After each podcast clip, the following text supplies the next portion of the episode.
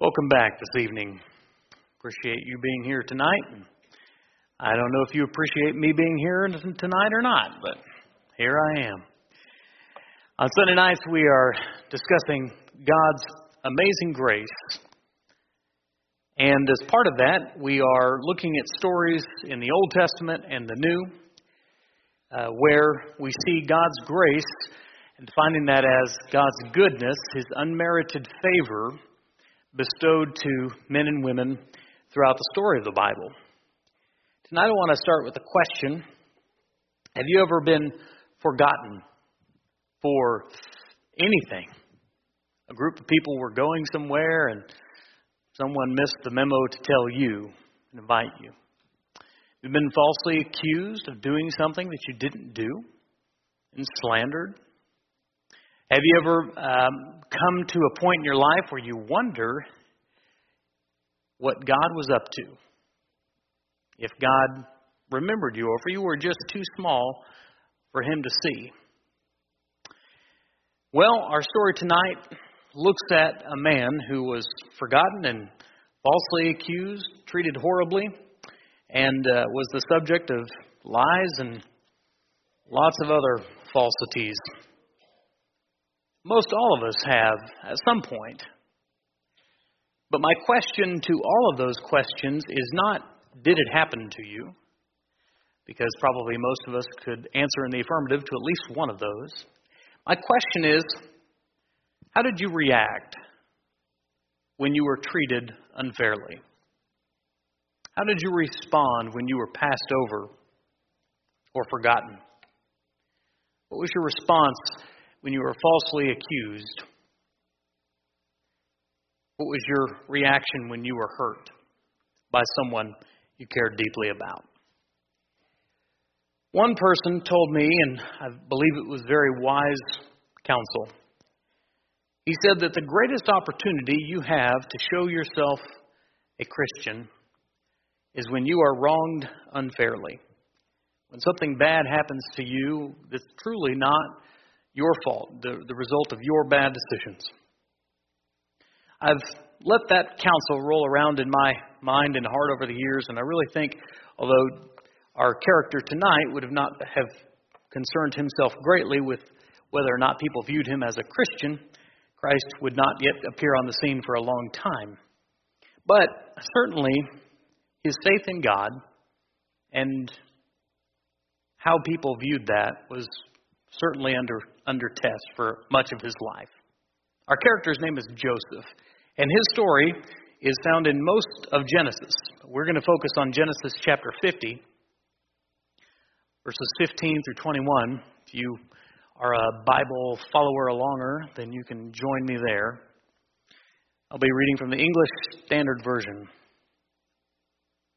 Genesis chapter 50, starting in verse 15. When Gen- Joseph's brothers saw that their father was dead, they said, It may be that Joseph will hate us and pay us back for all the evil we did to him.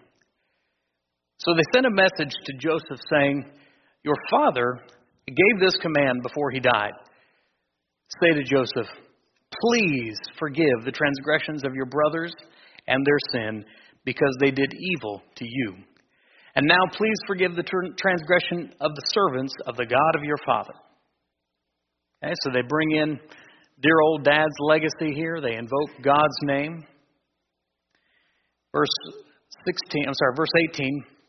His brothers also came and fell down before him and said, Behold, we are your servants. but Joseph said to them, Do not fear, for am I in the place of God? As for you, you meant it evil against me, but God meant it for good, to bring it about that many people should be kept alive as they are today. So do not fear, I will provide for you and your little ones. And thus he comforted them and spoke kindly to them. We're going to look at Joseph's story, not in depth, but I, I take you beginning with the end in mind because those are six or seven verses that are easy to read. And perhaps you've heard them read before, uh, you've heard that passage discussed. But it is so much easier for us to read it when you put yourself in Joseph's shoes or sandals, as the case may be. Those that that moment with his brothers was a testing moment because this would have taken him back many, many years to when it all began. So we're going to look at that tonight, and I hope you'll follow along to understand a little bit about Joseph's story and what makes these verses so poignant. If you go into, uh, first give you a little background about Joseph. He was one of 12 sons born to Jacob, born in a town called Haran.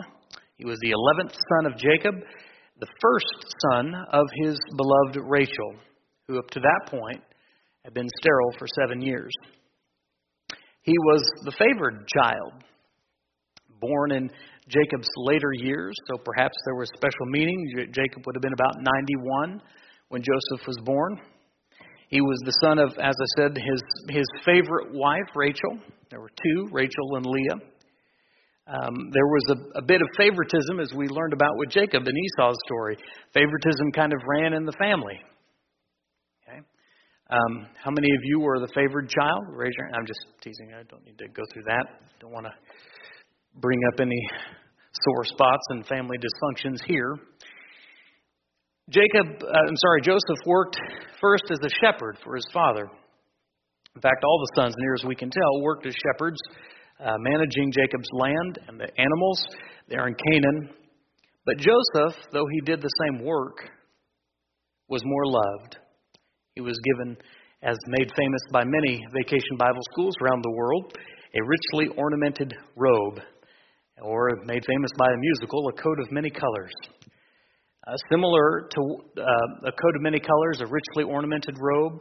There's another area in Scripture where this points us to this idea that it was really more reserved for royalty.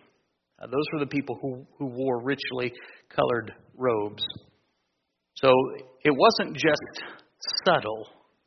Jacob was very clear that Joseph was his beloved son. And um, if we, without venturing too much into previous lessons, he was part of a pretty dysfunctional family. There's dad and mom, which is Rachel. There's Aunt Leah. There's a stepmom and concubines, Bilhah and Zilpah. There's one brother. There's six brothers, and I call them that because they'd be the son of your aunt, but also your brother, and four half brothers. So, again, Jerry Springer uh, is is the picture you get. And I bring that up when we cover this section of Scripture because often we sit and listen about stories of people in the Bible and assume that there's no way on earth they could relate to us. They don't know what we've been through. They don't know what my family's like. They don't know the drama we have around the Thanksgiving table. To which I say, they would argue the same in reverse. They understood very much dysfunction. In fact, the scriptures say for the blatant favoritism which their dad showed Joseph, the scriptures specifically say they could not speak. His, this is his brothers, all, all 11 of them that they could not speak a kind word to him. It wasn't just there was, you know, they could be nice to each other. I mean, they, they had zero good to say to Joseph. Because of his dreams, didn't make things any better. He had these dreams, and there were sheaves of grain bowing down to his, and the brothers become incredulous at that, and then the sun and the moon, the eleven stars, are bowing down to him. You, know, you may say, well, Joseph we didn't understand the full story. We may have saw that Joseph had a bit of an ego problem as well. And the brothers were even more incensed with the second dream. Even his dad Jacob rebuked him for that one. But the scriptures say that Jacob kept the matter in mind because, of course, as we know, Jacob, whose brothers whose brother also hated him, was familiar with God working in dreams. And so he kept it in mind. Now, Genesis chapter 37, if you care to follow along and not, not just look at this preacher sway back and forth. Chapter 37, verses 12 and following.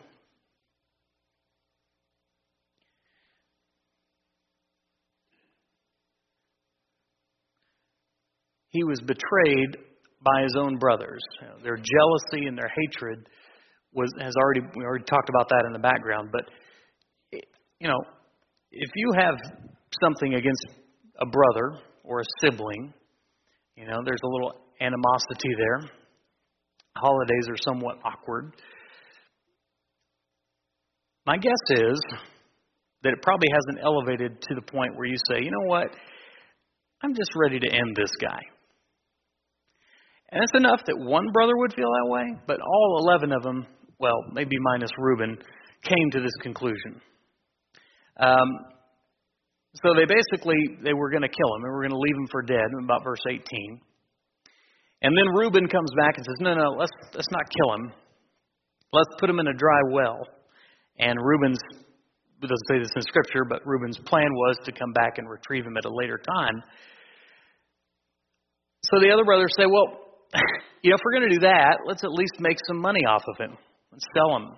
Verse 26 or so. So he's sold into slavery. And speaking of dysfunctional family, he's sold into slavery uh, to the wrong side of the family tree, back to the Ishmaelites.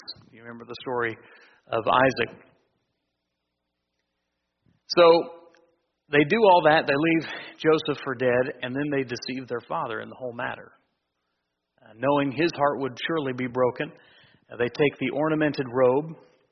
Uh, they put animal blood onto it, which I always presume mean they made a sacrifice. An intimate, in, innocent creature gave its life to be a part of their plot.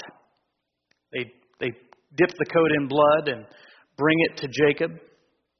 And very clearly, he is heartbroken. Um, that's verse 31. Jacob mourned deeply, tore his robes. And yet, despite all of this, as bad as the story looks, certainly from Jacob's perspective, and maybe as much as the brothers think, okay, Joseph's out of our hair now. No, it's the story's not over. There's this phrase that's going to be repeated a few other times in Joseph's story Perhaps you've heard this mentioned before. It's the phrase, God remain, oh, was with Joseph, but the Lord was with Joseph. And this is a recurring theme in his story. So, he's betrayed by his brothers, but then he's uh, taken and sold to a man named Potiphar. Potiphar uh, enjoys having Joseph around because he is exceptionally good at his job. He's a steward who brings a blessing upon Potiphar's house. So Joseph ends up back in Egypt. His circumstances change, but his relationship with God does not. Uh, it seems as though, I'm going to read chapter 39, verse 3 here, um, as another appearance of this phrase. The Lord, uh, verse 2, the Lord was with Joseph, and he became a successful man and was in the house of his Egyptian master. His master saw that the Lord was with him, and that the Lord caused all that he did to succeed in his hands. So Joseph found favor in his sight and attended him and made him overseer of his house and put him in charge of all that he had. From the time that he made him overseer in his house, over all that he had, the Lord blessed the Egyptian's house for Joseph's sake. The blessing of the Lord was on all that he had in the house and field. So he left all that he had in Joseph's charge, and because of him, he had no concern about anything but the food which he ate. Abraham's children have both both the blessing uh, that was given to them as an inheritance, but they don't just have a blessing, they are a blessing. And we'll see this in again, uh, not just here at Potiphar's house, but we'll see that he was a blessing where he went, and it was successful wherever he went. What's interesting in this part is that we know, of course, the Egyptians did not worship Jehovah God. They worship many different gods. Okay, they didn't know Joseph's God, but yet Potiphar was wise enough to say that guy gets the job done. That guy doesn't just get the job done, he's successful in doing whatever he does. Uh, someone's got to be with him. Someone's got to be doing this. This has to be his God. And so he says, Hey, if this guy's being blessed by the Lord, I, I might as well put all my investments with this guy. So he does. He doesn't concern himself with anything except, What am I going to eat today? What a cool testament to Joseph's faith. Now, in addition to being a man of faith, uh, Joseph is a stud, I think is the, the message translation. Um, he is good looking, he's young, he's powerful, and uh, as we've already said, he's very successful. I know this doesn't happen in our world today, but back then, certain women were attracted to such men. Power and wealth and prestige and honor, and uh, indeed, a certain woman did notice him. Only problem was, it was Joseph's master's wife, a dutifully named Potiphar's wife. Mrs. Potiphar, if you will. so she begins hitting him pretty heavy, propositioning him every single day. And Joseph isn't, I mean, he certainly has opportunity, but above the opportunities, he has integrity. He won't even be with her. And he understands, and it's all connected back to his relationship with the Lord. You know, at one point he says, How could I do such a wicked thing and sin against God? The basis, that's the whole basis for Joseph. I mean, we, we, we just said that the basis of his success was his relationship with the Lord. But Joseph viewed it as everything my integrity, how I handle myself, how I conduct my affairs. If you think this is how he was with women who noticed him, I think he was like this in all areas of his life. You don't get to be a good, successful steward, manager, boss, leader, in my opinion, unless you have integrity in all the areas of your life. And that's important. Joseph understood that. He understood the basis of his integrity was God Himself. This is not from Joseph's story, but listen to what David said when he recounted his sin with Bathsheba. In Psalm 51 4, he says, Against you and you only have I sinned and done what is evil in your sight.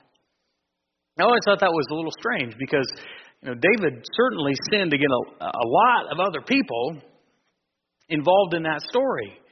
But when, when, when David was in the process of repenting, he went back to the core of the thing that was broken. The, the, the, thing that became broken was his relationship with God. When he abused that trust, it affected everything else his kingship, how he viewed Bathsheba, how he viewed Uriah, how he viewed the generals in his army. When you see, when when that fundamental foundation is broken or there's a crack in it, it affects everything else. And Joseph viewed it the same way. So he spurs uh, Potiphar, Mrs. Potiphar's advances, and the, the old phrase, hell hath no fury like a woman scorned. Well, he was about to understand that long before it was written. But yet, his fear of God was greater than his fear of her. Maybe that's a lesson for us, too. Because there will be time in your life for every person of faith in the Lord where you have to decide is your relationship with God more important than a relationship with someone else or money or, or things that money can buy, or power or prestige. You have to choose. My prayer is that you will choose wisely, that your fear of God will be greater than your fear of losing whatever else is in competition with God. Potiphar was angry and he put him in prison. And yet, verse 21 of chapter 39 But the Lord was with Joseph and showed him steadfast love and gave him favor in the sight of the keeper of the prison. And the keeper of the prison put Joseph in charge of all the prisoners who were in the prison. Whatever was done there, he was the one who did it. And the keeper of the prison paid no attention to anything that was in Joseph's charge because the Lord was with him. And whatever he did, the Lord made it succeed. Sounds an awfully similar thing to what Potiphar noticed about Joseph. I've been to a lot of leadership seminars, John Maxwell kind of stuff, read books, studied leadership principles. I understand a few things about leadership, but I think at the heart of it, the best leaders are godly men and women who are sincere in their faith and their connection to the Lord. You know, are there worldly leaders? Are they successful? Yes, but I'm talking about lasting in terms of legacy and influence. It's godly people who last, who are successful, who do well, who are noticed by the world. If, if they'll put God and His Word and His principles and His Son above all things. I think I've told you before, but I had a man who was very successful in business.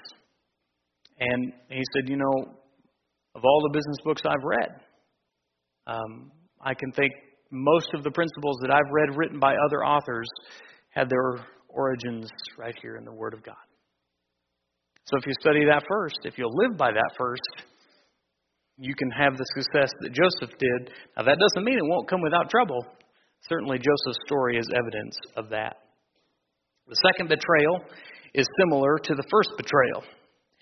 Though innocent, he was unjustly demoted of his favored position and immediately thrown into a prison. He was violently stripped of his outer covering. The first was the coat of many colors, the second was his outer cloak. But in both cases, the coat of many colors and the cloak, both of those outer coverings were used as evidence, false evidence, in accusing him. And eventually he would be rescued and raised up. Leads us to our third with Joseph. He was forgotten by his fellow prisoners.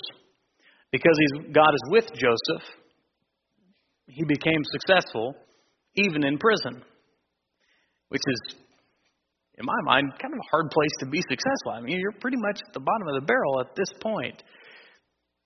But he continues, even amongst the prisoners, even amongst the people in charge of the prison, to be acknowledged as a guy who has something that they don't have. He's a great manager for the warden. Well, two new prisoners come in to the Egyptian prison, the king's prison, by the way. This is a, a different than just an everyday prison, so it was a, bit of an upscale, uh, but still prison nonetheless. The cupbearer and the baker, uh, who come in about the same time. Now, tried to do a little research to see if I could find any external evidence that this was at the same time, and you know, perhaps there was a a food poisoning conspiracy of the, the Pharaoh and these two being closest to the food. I don't know. It's a lot of speculation. But in any case, something happened in which both these men were involved and they both were brought to prison at the same time. So this happens, and these two men, these prisoners now come and they have these dreams. The cupbearer one of a vine with three branches, and the three branches are uh, uh, have grapes on them, and the, the, the cupbearer squeezing the grapes into Pharaoh's cup. And he, then the cup is put back into his hand, and Joseph says, "Good news. This, uh, this, not, this dream is not too bad. The, the three vines are three days, and basically your position will be restored. And when you do, when you go back to the Pharaoh, could you do me just one tiny little favor? Please remember the guy who gave you this good interpretation. Because I've been falsely accused and it's a long story, but I'll write it down someday and people will talk about it. The baker, the second prisoner, says, Ah, well, maybe it's not so bad. Hear what this guy has to say. He says, I have this basket, about three baskets of bread being on my head. And the birds come and they, they eat the bread. And uh, tell me what exactly that means. He's like, Well, the three baskets, sort of similar. It's going to be about three days. Um, but the bad news is you're going to you're going to lose your head in three days, and not in the proverbial sense, in the literal sense. You will lose your head and uh, be eaten by birds, which um, I'm sure the baker was none too thrilled. Hope he didn't pay for that interpretation. So these two men have these very similar accounts, but something's going to happen in three days. Lo and behold, it does. Pharaoh has his birthday party, and the prisoner's dreams come true. The Pharaoh's cupbearer is restored. Pharaoh's baker is punished in a very severe way. The cupbearer did not make good on his promise, did he? He forgot Joseph. Oh, I actually don't know if he promised it. We just know that Joseph asked it. But he forgot Joseph for two long years. But you know who didn't, don't you? I mean, you're a Sunday night crowd. You get it by now, right? God was with Joseph and he remembered him. So back to Genesis chapter 50. Joseph's brothers are worried. Dad's gone. What's he going to do now? He's got all this power. So they hatch this deceptive plan. And Joseph weeps, the scripture says. Why does he weep? Well, the scripture doesn't tell us that. He's maybe sad to see that they dragged their dad's legacy into this, perhaps sad to see that they missed out on what God was doing. They thought it was their father Jacob who shielded them from God's from Joseph's wrath, but in fact it was actually their father Jehovah who shielded them and raised up Jacob. The brothers bow down, which fulfills the original dream, and they offer themselves as slaves to him, which is justice. He could have taken it, he could have taken that in retribution for what they had done. But Joseph responds correctly. Perhaps through all this, he has learned that God was with him even when he was in terrible circumstances. You did this, is what he says. You did this. You, you planned this, but God did this. You meant harm, but God meant good. You meant to kill me, but God meant to save lives. Despite being treated unfairly, God was with Joseph, and so Joseph remained unshakable. I got normally three or four little takeaways for you. Um, tonight I just have one. I, was trying to think, well, is it that God's dreams are bigger than your dreams? Yeah, that's true. Is it that God's timing is better than your timing? This this whole story that we read a matter of chapters took decades and decades of Joseph's life. Is it that God's justice is always just? All those things are true. But here's the, here's the repeated phrase of Joseph's story God was with Joseph. And so that's my takeaway. It does not, if God is for you, and it matters very little, who is against you? When Stephen was being martyred, about ready to be stoned, in Acts chapter 7, he says this in verses 9 and 10. The patriarchs, jealous of Joseph, sold him into Egypt, but God was with him and rescued him out of all his afflictions and gave him favor and wisdom before Pharaoh, king of Egypt, who made him ruler over Egypt and over all his household. Ah, it's peculiar that Stephen brings up the story of Joseph right before he's about ready to be martyred. This is like a long history lesson. You know, is he, just trying to delay the inevitable? No, I think he I think he hearkened back to this story for a reason. To be reminded that it didn't matter if if Stephen was going to lose his life because of Christ. If Christ was for him, it didn't matter how many rocks they threw. If God was with them, if God was with him, it mattered very little who was against him. Jesus is the true and better Joseph. He was betrayed for just a few pieces of silver. He was slandered by those calling for his death by his own brothers, seemingly forsaken, but not forgotten. And though his enemy intended to harm him, God intended it for our good and the saving of many lives. If you are a Bible follower longer, I will ask you, even though you know we're on the last slide, to turn to Romans chapter 8. Follow along, underline, or highlight, whatever your manner of study is. And listen to these words that you've heard before, but hear them again for the first time.